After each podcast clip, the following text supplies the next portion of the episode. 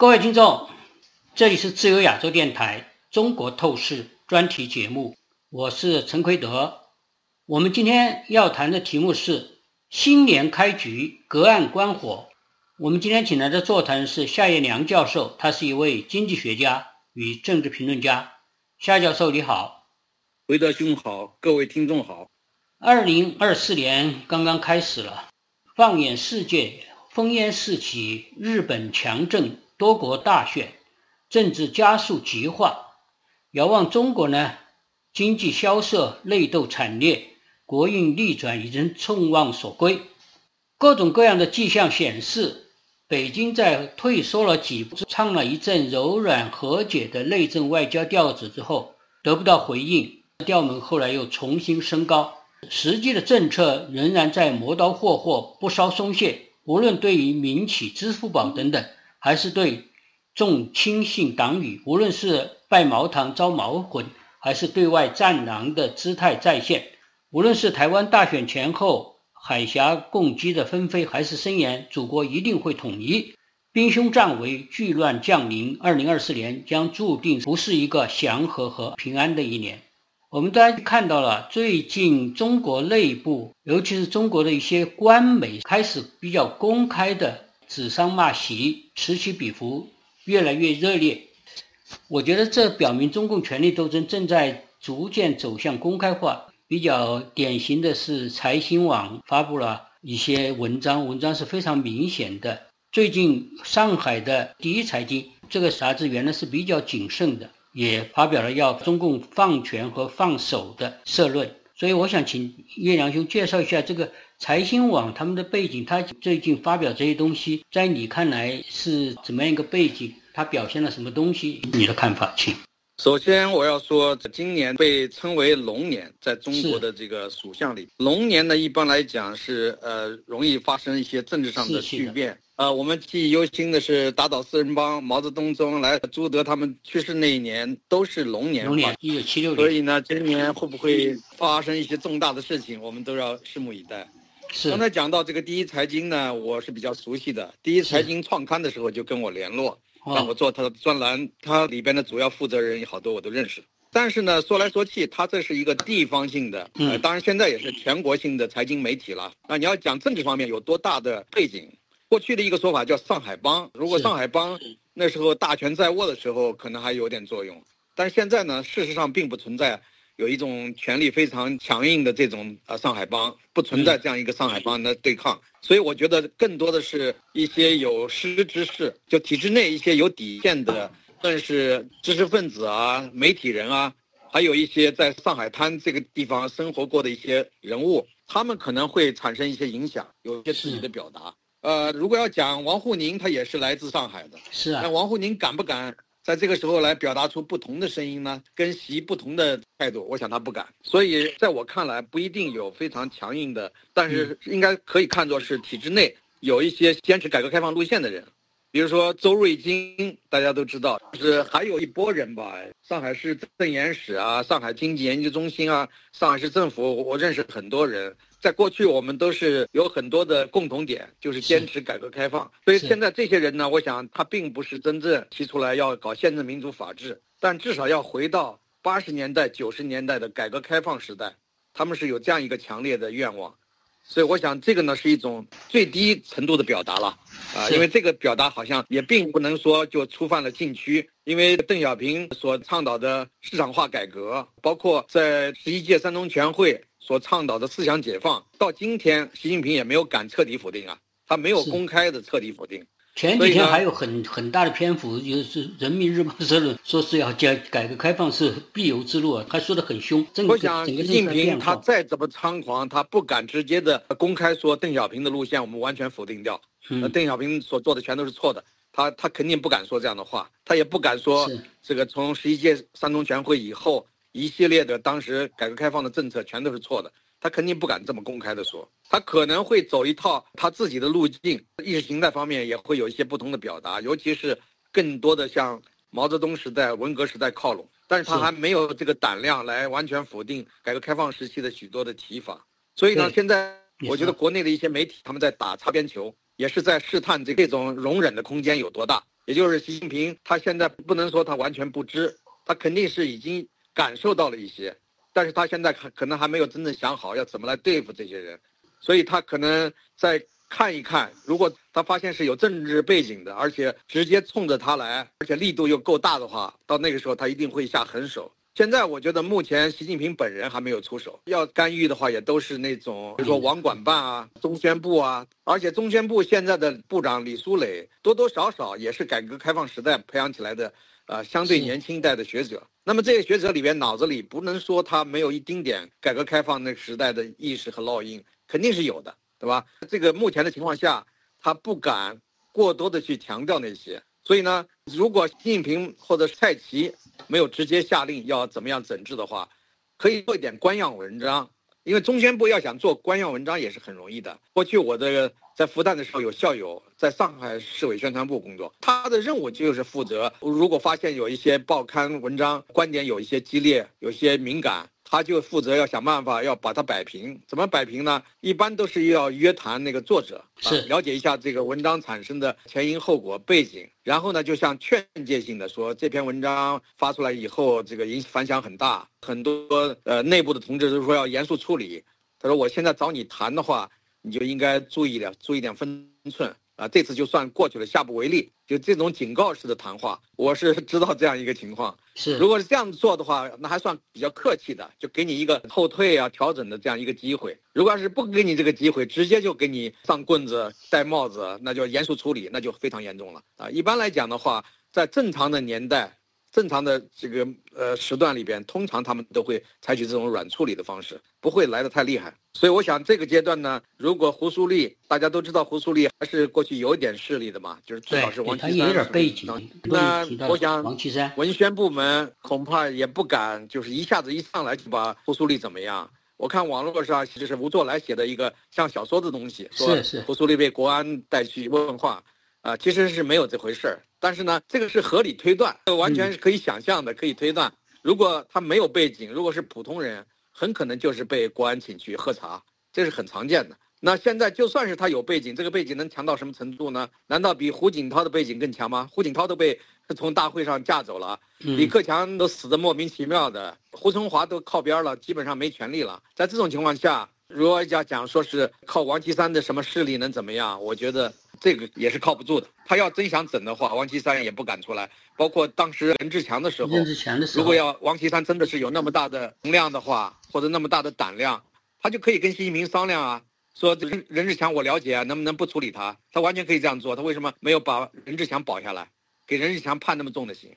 所以呢，我觉得现在都双方都在试探底线。国书立他真的是有那么勇敢吗？宁肯坐牢他也不怕吗？现在有些东西我们看的还不是很清楚。是说有可能到到一定的时候，假如说是，呃，习近平真的是发怒了，真的要求整治的时候，那王岐山肯定也帮不了胡苏立。我觉得目前这个形势啊，就有点像那那个螺旋式的上升，双方都在较劲儿。进一步的时候要注意分寸，就进一步进多少。但是呢，他还是在进。呃，包括胡苏立他们那个财经网的两篇文章，也是写的相当的。明确了，是相当鲜明的，就把邓小平那个时代的关于实事求是讲话来和现在对照，那个话已经说得非常明白了。后来又被删掉了，删掉了，他又来一篇，又来一篇，又被删掉了。然后他现在又发表他的长篇作品，什么重走前辈流亡之路，虽然和现实没有这么贴贴近的关系了，但是他表示他的存在，表示他的背景，他的前辈实际上是边缘化的红几代人，胡玉芝、胡玉芝的弟弟等等等等。这样这样一种方式在试探，我同意你说的，他试探对方的底线，而且现在习显然还没有动手，而且习现在也是很多焦头烂额的事情，现在和过去处理任志强那个事情显然不同，任志强那个事情就是习近平发怒了，一下手就是非常重，下狠手，其他任何人都不能说相，不能去为为他说情，但是现在的情况呢，习显然是这些事情都顾不着。只是他下面的人在做，但是做到什么程度触犯他的红线了，或者说是他忍不住了，他当然会出手。但是这这中间就是一个政治较量的问题，而且大家也抓到了、看到了国际国内各方面对习的压力非常之大，包括前一段时间大家看得非常清楚，他就退了几步，退了几步，希望能在国际上，例如到美国访问的时候能够得到拜登的背书。他那个目的最多达到了他三分之一，基本上没有达到什么目的。而且国内的压力又这么大，他后来又恢复原面目了，所以是这样一个状态。所以总之来说是一个缠斗的状态。这个东西呢，就引起了最近有一些传言，台湾的那个自由时时报发表了嗯，就报道了，就是发表的主要是来自于袁宏斌教授，原来在北大的一个教授，后来到澳洲了。现在袁宏斌我知道，袁宏斌他不是北大教授，他是北大的讲师，他呢是在贵州师范学院。他是从牢里放出来以后，到贵州师范学院去当上了教授。对对对对，后来后来就逃出来了嘛，就是从贵州那边逃出来的。他当时出来的时候，在台湾有一次访问，和他还在一起。他当然说话是比较的激烈那种说话，用词儿很大。他说话的可信度很低呀，他造的谣已经很多了。他说话就跟郭文贵差不多，谎话连篇。他说他跟习近平是习近平，他说习近平在福建当官的时候，动不动一个月都要坐军用飞机回北京两趟。每次都带两瓶茅台酒到北大找他喝酒，啊，然后他们俩还一起摸这个女服务员的屁股，啊，这个这些东西都是袁宏斌说的，还说，呃，他拿个酒杯砸李克强，把李克强砸得鲜血淋淋，是谷开来把李克强搀到医务室去包包扎了。这个事情我问过北大很多人，没有人知道这回事，这都是袁瞎编的。所以这次的所谓刘源搞发起这个红二代联署这个这个事情完全不靠谱，我认为一点可信度都没有。啊，刘源呢是非常胆小的一个人，他根本不敢出头来干这个事儿。我的看法是这样，这个事情存不存在我不知道，我我觉得可能不存在，可能存在。就是他说这个事情，就是说问题就在于现在这些情况，就是刚才说的这些媒体，你从基本人性来分析，就是说现在习近平已经严重侵犯了这些人。得罪了这些人的政治利益和经济利益。你不管是邓小平的儿子邓朴方，刘少奇的儿子刘源，刘源也是变去变来的。这刚刚文革结束以后，他在北北师大发表的演讲是非常的激进的，这反毛非常厉害，家家受的苦难那些。后来他因为要往上升，他妈演了些戏，毛刘两家和好啊，最后呢，刘源的调子又开始变得不同了。但是后来呢，听我是听到其他的消息来源是比较可靠的，是说刘源是被习近平耍了一把。本来习承诺他一些什么东西，这个都是小事情了。就是说，总的政治利益和经济利益，这批主流的所谓的红二代，特别是在改革开放受益的红二代，邓朴方啊、刘源啊，还有后面的马晓丽、陶思亮等等一大批人，那样一批人，他们的基本观点、思想倾向。我觉得是没有疑问的，很显然是非常的对习近平不满的，甚至是仇视的。但是呢，他们是不是有有所行动，这是另外一个问题。他们是不是会通过某种形式来表达他们的意愿？确实，现在我们还没有得到任何证据的分。但是呢，从目前这些媒体这是公开出现的，还有些其有些其他的消息和这个相互佐证的话，说明红二代中间的是相当主流的一批人都是不满习近平的。这一点，我觉得是大体上可以认定的。只不过他们做了些什么事情没有，那我们不知道。这种事情都是非常的机密。你看毛泽东去世前后，这些老的人。要联络，要搞个政变，要搞一个反毛的一整个的基本政治流程，那是非常非常的小心谨慎、极度机密的。但是基本的他们的意背景、他们的反习的意识形态、基本的倾向，我觉得这个应该没有什么太大的疑问。也就是说，这些人他们的这些政治意愿能不能够通过某种方式联络起来或者凝聚起来，那是个问题。但是现在很显然。有些人在尝试这个可能的出口，所以我觉得这个事情我们还要观察观察看。我觉得所谓红二代、太子党，大部分都是那种，如果讲私下里谈话、喝酒的时候，可能发几句牢骚是可能会有的，嗯，但是根本不敢真正的集结起来搞一些政治上的活动，像这种联署让习近平下台，这就是已经是非常带有挑战性的政治行动。我认为是完全不可能的。刘源虽然内心里边对习近平有怨恨，本来他在军队里边年龄也不算太大，要真正再干一届也是没有问题的。而且给他许诺了一个军委副主席还是军委委员的职务，这个是确切的消息。如果要是讲习近平真想用他的话。嗯，是可以把他提拔为军委副主席，但是呢，刘源说实话，在军队里边也没有多少真正的资源，因为都是靠着他爸的名号。是，他真正在军队里边服役时间也不长，基本上是白给的上将。那些军队的将领是不服他的啊，所以呢，就算是习近平要用他，也是硬压下来让大家接受。啊，那你说他上当了、受骗了，然后最后什么也没得到，他至少他还是上将。他上将退下来了以后，还是蛮有面子的。以前还当过国防大学政委，这个其实都是非常重要的部门，可以说明习近平给足了他面子了。如果要不给给足面子的话，他连这个都当不上。一个是当不了上将，再一个呢也当不了国防大学政委。所以说，我觉得已经给足他面子了。但是他们而习近平不会私人的恩怨，就是说给他许诺了什么东西，最后没有兑现，就没有声音了。后来。这个时候是我是从比较确切的和他们有接触的。即便是这样的话，刘源他们也敢怒而不敢言。敢不敢怒呢？可能是在特别好的铁哥们面前，可能借着酒劲儿发两句牢骚，就算是敢怒。他们不敢公开的来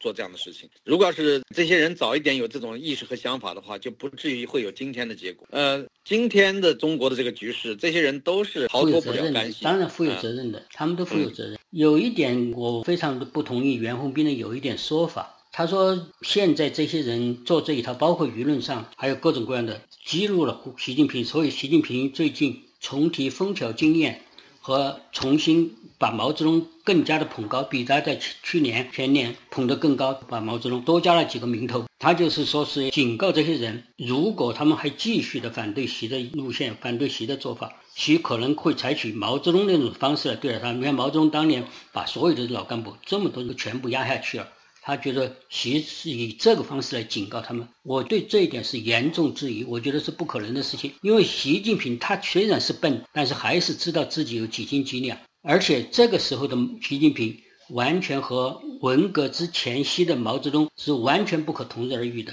因为大家知道，文革前夕毛泽东在中国，特别是在年轻学生中间，他有神一样的地位。虽然大家知道，在一九六二年七千人大会上，他已经。被迫退居二线，大饥荒啊等等这这些巨大的灾难性的政策，祸国殃民的政策，但是就是在党内最高层的一点点里面知道，从未公开他退居二线，而且还给他一个交换条件，就是说他放弃一些实权，不要管一些事情了。那么，但是大家把他的地位还要维护好，做交换，他的，所以他在公开的场合没有一点受到损害，在民众中间，特别是在嗯中共的官媒上面。所以在当时全国学人民解放军在林彪的推动下，毛泽东在六二年之后疯狂的造势，使他走上神坛。才达到了文革前夕那样一个地位，所以他这个地位，他完全不费任何吹灰之力，就可以把任何的中共高层的任何高官一根指头就把他消灭掉。所以他可以动员红卫兵造反起来。但是现在的习近平和当时毛泽东的地位是完全不可同日而语的。因为虽然他刚刚接手的时候，大家对他也是有点希望，虽然他通过反腐也建立了一些威慑性的权利。虽然他有洗脑，但是经过这几年他的烂尾工程屡败屡战的烂尾工程，经过这三年的从中国产生的大疫情，经过二零二二年的清零的失败，特别是白纸运动公开的喊出习近平下台、共产党下台等等，再加上国际上完全孤立，他已起码在党内的高层、知识界、企业界以及大部分青年人中间，他已经失去了过去的任何光环。虽然大家怕他，他因为他手中还有警察嘛，他完全是个警察治国。但是他也怕大家，所以要强调所谓政治安全。这个他现在的政治恐惧感，那是无时无刻的不在他心中的。所以他根本不可能所谓发动群众来打倒其他的那些政治对手。袁慧军的这个判断，习近平要动用文革手段来打倒政敌，我是完全不赞同的。但是就是红二代里面的情绪怎么评估，我觉得是还可以再仔细的观察一段时间。另外，我就想谈到一点的，就是现在军队的事情，大家也知道是一个非常大的问题。其实过去大家认为习近平已经掌控了军队，所以他才能够随心所欲的把一个人一个人的搞倒，把这个中国搞成一团糟。就是他，因为他军队是他的强大的背景。但是现在看来，包括有些信息是从美国这边来的，中国的军队，尤其是军队上层。尤其是去年，大家知道李尚福啊这些事件，加上火箭军的高层几乎一一锅端，现在有大批的将领公开的被撤职。你怎么评估军队和习近平的关系？中共军队腐败的是由来已久。尤其是最近这二十年，腐败的程度非常严重。我那时候还在北大的时候，有些熟人，他们的孩子去当兵，他当兵，比如说从义务兵转成志愿兵，转成志愿兵就是长期在部队里服役，但是就那样都要送礼，就是当时就是一个小兵都要送个一两万块钱。那时候一两万，在那个时代二十年前来讲的话，还是蛮的。当个兵就要送个一两万块钱。后来水涨船高，越送越多。你提个干，包括你已经到了团级，正团级升要升师级，都要送个十几二十万。呃，甚至有的送三十万、五十万啊。然后你更更高的话，那就送的更多。你要想当这个将军，甚至当那个军区司令，那据说要做几千万啊。所以郭伯雄和徐才厚，据说那个时候每一次都收个以千万为单位的那种，收的很多。这个腐败这么严重，包括军队里边很多的军费是拿去干别的事儿了。就是说，海军司令部里边都传的当年。刘华清当海军司令做的军委副主席，那刘华清的女儿在海军大院专门修了一个游泳池，那游泳池就是用海军的军费搞的，所以当时海军内部就骂，就骂这个刘华清不是个东西，这么嚣张。人有的人就比喻，就说是慈禧太后拿建海军的经费修颐和园，那现在刘华清他女儿拿着海军经费这个修游泳池，那现在呢更不在话下了。所以现在情况就是非常严重。我看到这个报道说是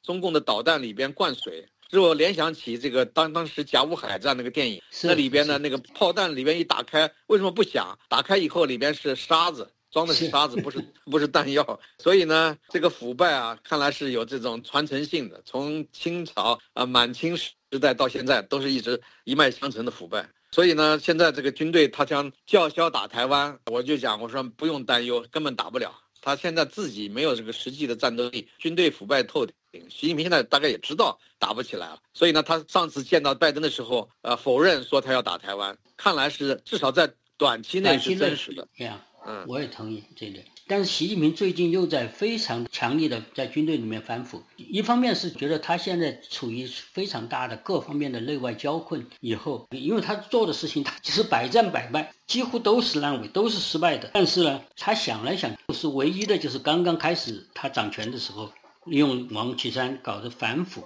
起码在当时，包包括以后虽然有点折扣，说他是选择性反腐，但总体来说，反腐为他巩固权力，为他的名声。造成了是和其他的政策不同的效果，就是说反腐一直是作为他的正面资产留下来的，因此他现在再次提反腐，也就是说他现在面对这个困境，当然确实腐败有很多，要反腐任何时候，这中共那个腐败那是没有办法控制的，因为你几乎是全面的，所有的机构、所有的人几乎都涉入进去了，而且你有没有独立的司法体系，有没有独立的舆论监督，那当然是不可能真正反腐，但是。他要一一而再、再而三地强调反腐，说明他看到了，他只有这一项遗产，他可以提得出来，而且面对目前的情况，还可以拿出来，起码名声上、对外宣传上可以用一用。其他的，我想他现在没有辙了。他对付任何经济上的事情，大家看到了一点辙也没有。三中全会没有办法开，怎么做？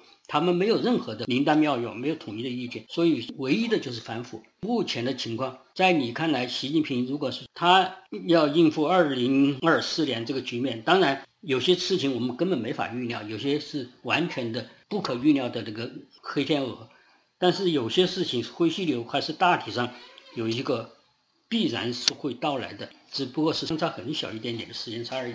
所以大体上，二零二四年，你觉得习近平的基本执政前景和他可能遇到的风险有多多大的概率呢？这个这些东西当然不可能非常精确，但是有一个大致上的直觉，恐怕也是可以互相参证。在过去的十年里边，海外异议群体有很多人期盼。呃，中共内部产生这个哗变，军队哗变，就是说军队里边造反或者讲搞政变。但是现在来看，这种可能性微乎其微，因为现在的军队将领都是朝不保夕，就是很多将军被提拔上去，时间不长就被换掉了，反腐，因为每个人都腐败，是关键就在于查不查处，只要一查处，那肯定每一个人都是有这个被惩治的理由。所以呢，你看军队里边的，包括军委副主席。除了军委主席本人以外，最高级的军队将领换了一批又一批，是吧？上将、中将啊，少将，就是军队里边这些年来从来没有这么频繁的换将，所以让这个外界都难以记得住他们的名字。就每一个呃职务啊，军衔，就干了一段时间，很快就消失了，而且有的时候不给理由啊。像过去嘛，文革时代我们都还知道哪个人是什因为什么出的事儿，因为。除了少数人以外，大多数人还都知道有一个源头。那么现在呢，经常是莫名其妙的，啊，有的自杀，有的是被双规，有还有的人说是莫名其妙的就病死了，什么病都搞不清楚。所以现在呢，习近平已经习惯于黑箱操作，包括这个外交部长秦刚，有人说他死了，有人说没死，那到现在都没有一个清楚的交代。还有国防部长李李尚福也是也是下落不明。然后那些火箭军的司令、副司令、政委、什么参谋长，跳楼的跳楼，自杀的自杀，这个还有呃病死的病死，呃，现在都搞不清楚。所以这样的话呢，大家都是不寒而栗啊，就有点像斯大林那个时代。是斯大林那个时代最厉害的就是在德国发动亲苏战争之前，之前，呃，所有的元帅将军里边百分之八十几都被清洗，百分之八十几，甚至有的部门就是全部清洗了，没有人熟悉业务了。所以以至于当这个开战了以后，斯大林发现没有将军，就是懂得军事的那些将军都在牢里边，后来没办法，只好呢，就是苏可夫要求呢，把这个牢里边的那些能打仗的将军放出来，后来斯大林同意放了很多人，要不然他连仗都没法打。所以呢，现在习近平这样子搞，他如果真的要跟台湾打仗，真的要跟美国动动武，说不定哪一天他得把青城监狱里边这帮人再放出来，这个很搞笑的一件事儿。所以今年我看呢，就是说我个人的预期啊，就是说，如果习近平不会得一个什么意外的，或者是意外事故，或者是突然得一个什么怪病，倒下啊，呃，没有办法来这个治理重要的事情，啊，如果没有这样的事情的话，那他还是继续的啊统治，维持他这样一种铁腕统治。他这个铁腕统治呢，这些人虽然敢怒，但是敢不敢起来造反？我估计，我说的敢怒也只是。酒后在家里边，最多跟两三个好朋友发发牢骚，不敢真的怒。真怒的话，那比如说，要想这个造反的话，不，北京卫戍区的那个部队并不多呀。啊，如果你在小范围里面卫戍区里面，像汪东兴那样子去解决的话，你只要调一个军就可以解决。就是当然，话说回来，你调一个军就是动作太大了，就会发现。当然。除非就是说你住在北京周边的哪一个军啊，真的是下大决心跟卫戍区的人串通好。但是这种呢，我觉得不太可能，因为没有这样的一个政治基础，就是这些军队的人平时也不敢串联，没有这样一个政治基础，谁来他他谁来干，干了以后推翻了谁来出面收拾残局，我觉得都没有，都没有做好准备，所以呢，现在看来，就靠他内部发生化变政变的可能性极低，啊，只有，呃，最大的概率和这个希望就应该是习近平。啊，得个什么怪病、重病，啊，否则的话，他就会延续他的统治。啊，我相信他还能够延续他的统治，三五年没有问题，还还可以继续延续下去。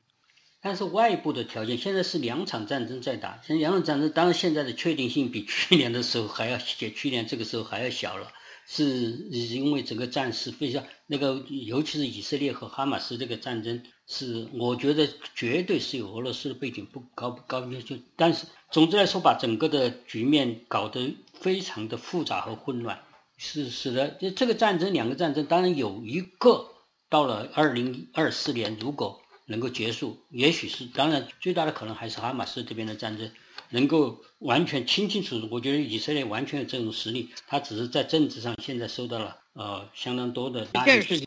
挺值得注意的，就是这次以色列军队发现哈马斯的武装里边有很多是来自中国的军队的武器嘛，中国武器，嗯，所以这个呢，我想得罪了以色列人，尤其是得罪了犹太人，这个美国乃至西方整个世界的犹太人群体。那么这样的话呢，会对中共产生非常大的、相当负面的影响。我当时也是看到这。所以呢，就是从经济上，因为犹太人在经济、政治、经济、文化各方面都掌控很大的权力实力，所以到时候呢，如果对中共进行报复，包括中共高层官员在海外的资产，如果冻结甚至没收，呃，包括现在对腐败官员进入到西方国家都要进行严格的跟踪，是吧？有的是拒绝他们来，来了以后可能也要监控他们。所以，像这样的一些事情，如果越演越烈，呃，将来他们会，呃，包括跟着习近平干的那些呃高级将领，以后都会感到有后顾之忧。是，狗急跳墙的都是。啊，太，呃，太放肆。对。是，我想这这方面外部条件是一个比较大的一个变数，看看吧。因为他们贪腐的钱，除了在国内一部分以外，还有一些是在海外的资产，无论是那些啊，比如说离岸的金融。金融机构啊，离岸金融机构很多，还有瑞士的银行。是是。那么这些呢，犹太人如果要是联手起来去做，把他们这些这个财源给断掉，是完全有可能的。啊，如果要这样做的话，那些贪腐的官员就觉得自己的家都被抄了，财产都被都被动了，那他怎么办？有时候要拼有时候就可能到么嚣张了。拼拼命的地步了。是的，好，我们今天就讨论到这里，谢谢夏彦良教授，谢谢各位听众，再见。